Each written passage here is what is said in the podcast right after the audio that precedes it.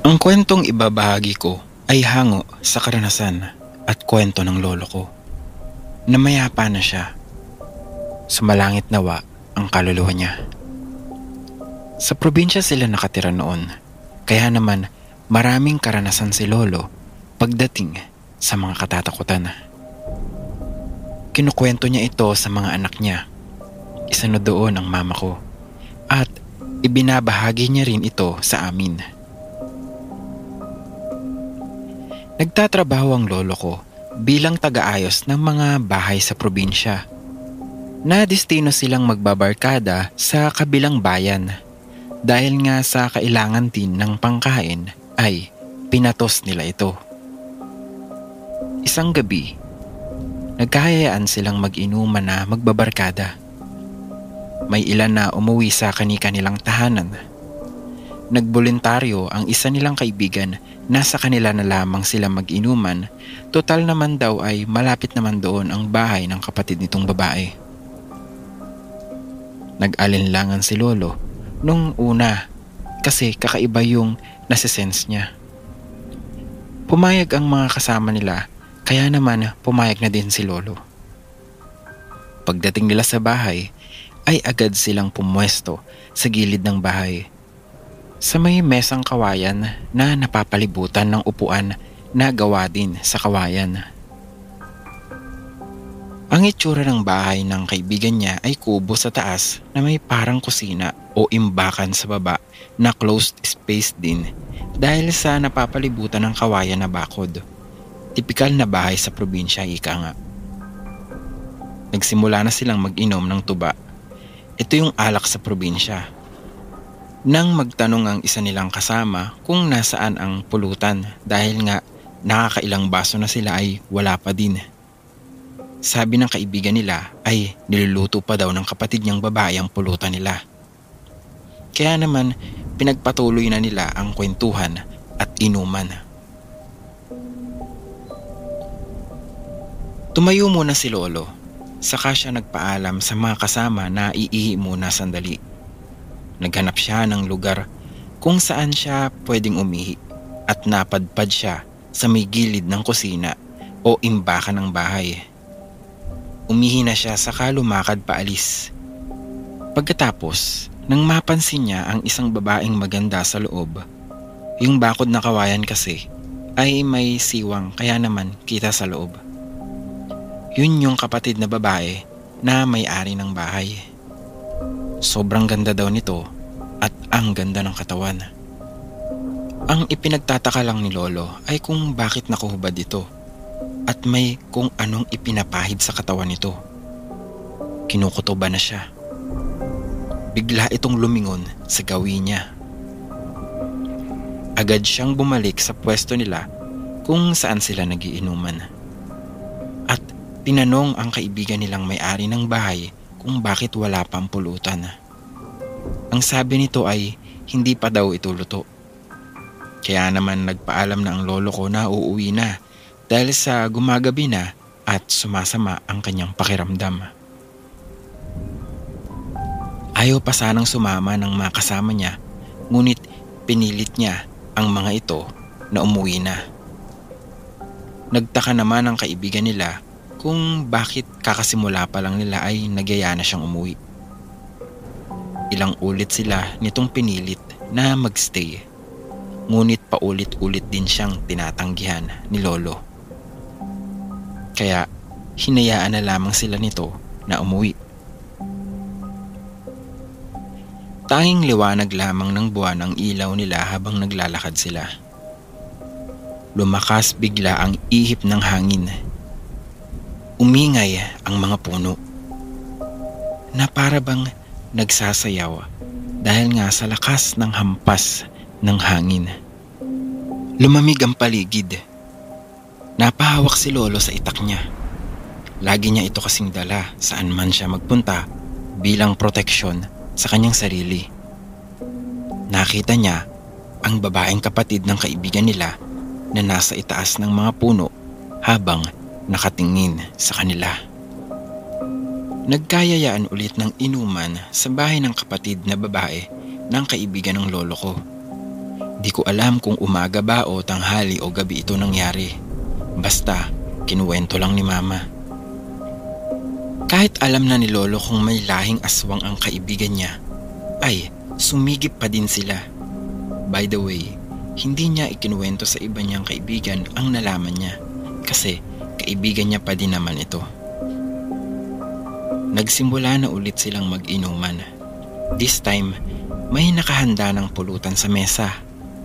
Umalis na muna yung kaibigan nila kasi nga daw may kukunin pang pagkain sa loob. Di ko alam kung naroroon ba yung kapatid niyang babae o wala eh.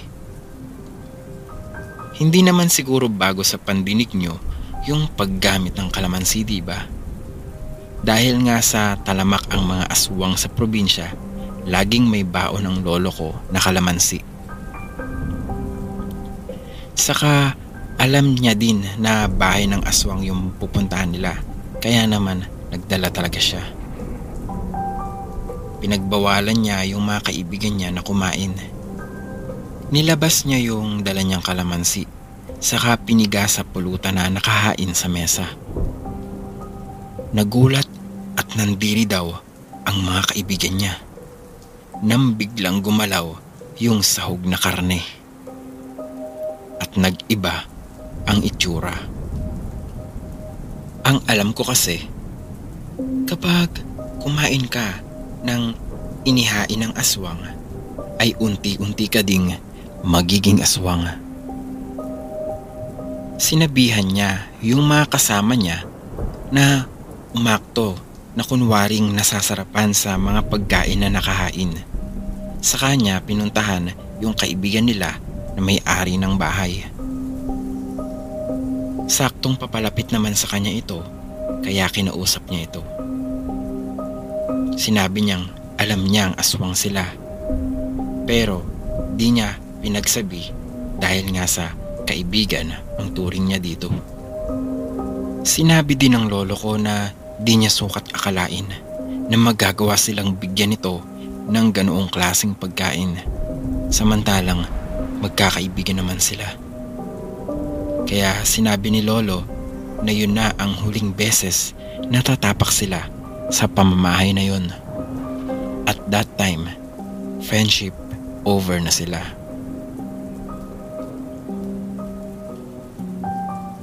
Story number 2 Dr. Aswang Hi po. Sana maipost ito. This really happened. The story was told by my mom's friend. I was there listening. No fabrication and not made up. Nag-share kasi yung churchmate nila kasi kagagaling lang din namin sa ospital. She shared her story that happened around 1980s. My mom's friend and also her churchmate went to the hospital to visit her son, confined due to dengue. This is a private hospital in Dumaguete City. Naka-private room sila. Next to the room is a patient, around her 20s, have dengue as well. Pero she seemed okay and probably scheduled to be released the next day. My mom's friend, let's call her na lang Tita Angie, went out to get herself food from the cafeteria. Paglabas niya, she saw Dr. B went out from the next room with blood covering her mouth, almost half of her face. And hurriedly went to the nurse station. Nurses assigned was sleep, lol. May room ang nurse station at doon pumunta si Doc. Female doc yun. Minutes after, nag-alarm yung room. Code blue. Wala palang bantay si ating patient noon kasi nga okay na siya. She was declared dead. Nagsisigaw si Tita Angie na gipatay nas UFO. Pinatay yan ng UFO. Yes, kind of funny. But she does not want to say that she was killed by Anna Swang. The doctor even said that she's crazy. which I think is beyond their so-called code of ethics. By the way, si Doktorang Aswang is just a neighbor of ours. Sometimes, we see huge dogs inside their compound. Sabi ng friend ko na nagtatrabaho sa kanila, she also has sigbins inside. And, pag nag-prepare siya ng table, ang daming plates na pinapalagay, pero siya lang yung kumakain. There is also this room na ayaw pabuksan ni Dr. Aswang. Luckily, yung friend ko, hindi naman nilapa. Namatay lang siya dahil sa breast cancer.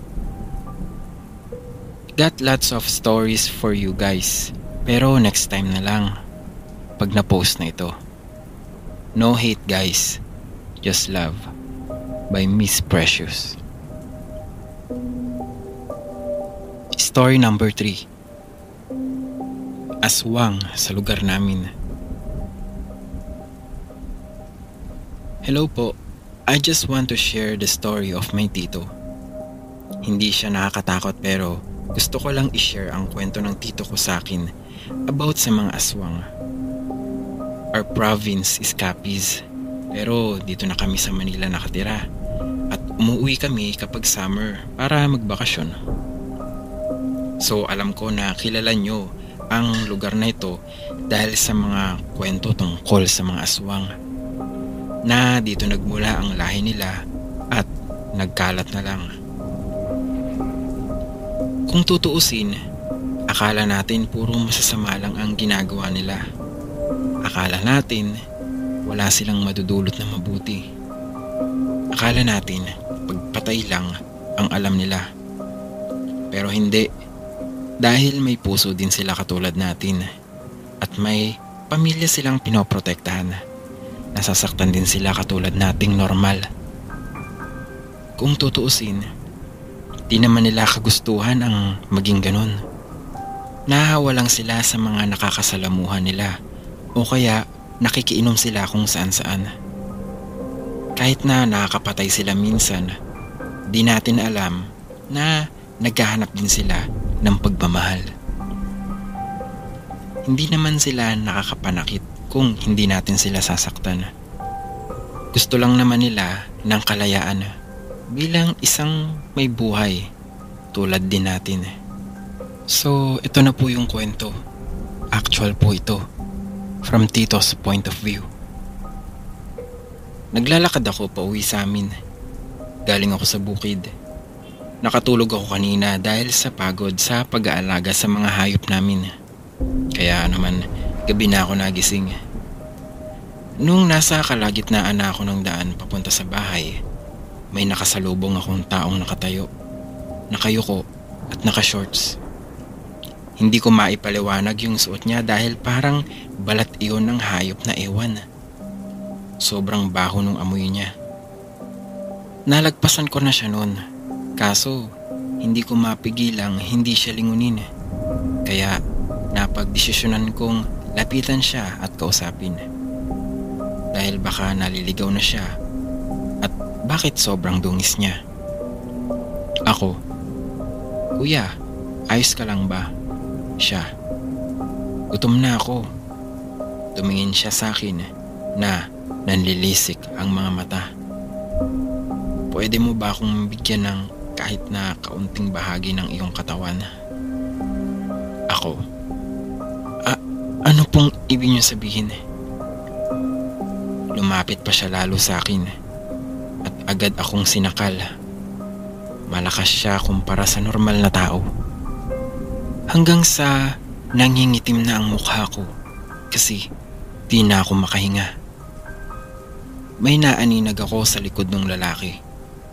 Narinig ko pa ang sinabi niya. Bitawan mo siya Anton. Tumingin yung lalaking sumasakal sa akin at agad akong binitawan. Hinahabol ko ang hininga ko at nag-usap ang dalawa. Ano bang pakialam mo? Alam mo ang patakaran natin sa ating pamilya. Pero, kuya, nagugutom na ako. di ko na kayang hindi kumain ng mga karne. Gusto ko naman ng tao katulad niya. Tumingin siya sa akin at halos mahimatay na ako sa takot. Madilim na nun at para bang katapusan ko na. Tumingin sa akin ang kapatid ni Anton at sinabihan niya akong umalis na. Agad naman akong tumakbo. Narinig ko pa ang sinabi ng lalaki kay Anton. Hindi tayo tutulad sa ibang aswang na pumapatay ng tao. Pagdating na pagdating ko sa bahay, ay agad kong nilak ang pinto namin na gawa sa kawayan. Tinanong ako ng asawa ko kung ba't hingal na hingal ako. Ang sinabi ko lang para di siya mag-alala ay tumakbo ako para makaabot sa hapunan namin. The end.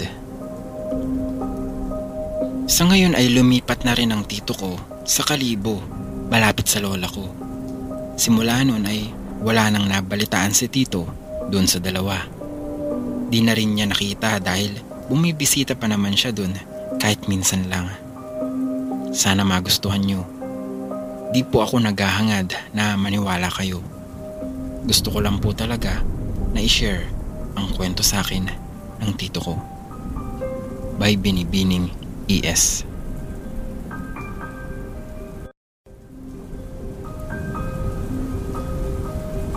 Kung kayo ay may mga istoryang nais ibahagi, mangyari lamang na sumulat sa aming Facebook page na Stories Philippines Podcast o di kaya ay mag-email sa storiesphpodcast at gmail.com Matatagpuan ang mga link na iyon sa ating description. Hanggang sa muli, maraming salamat mga kaistorya. Everybody in your crew identifies as either Big Mac Burger, McNuggets, or McCrispy Sandwich, but you're the filet fish Sandwich all day. That crispy fish, that savory tartar sauce, that melty cheese, that pillowy bun.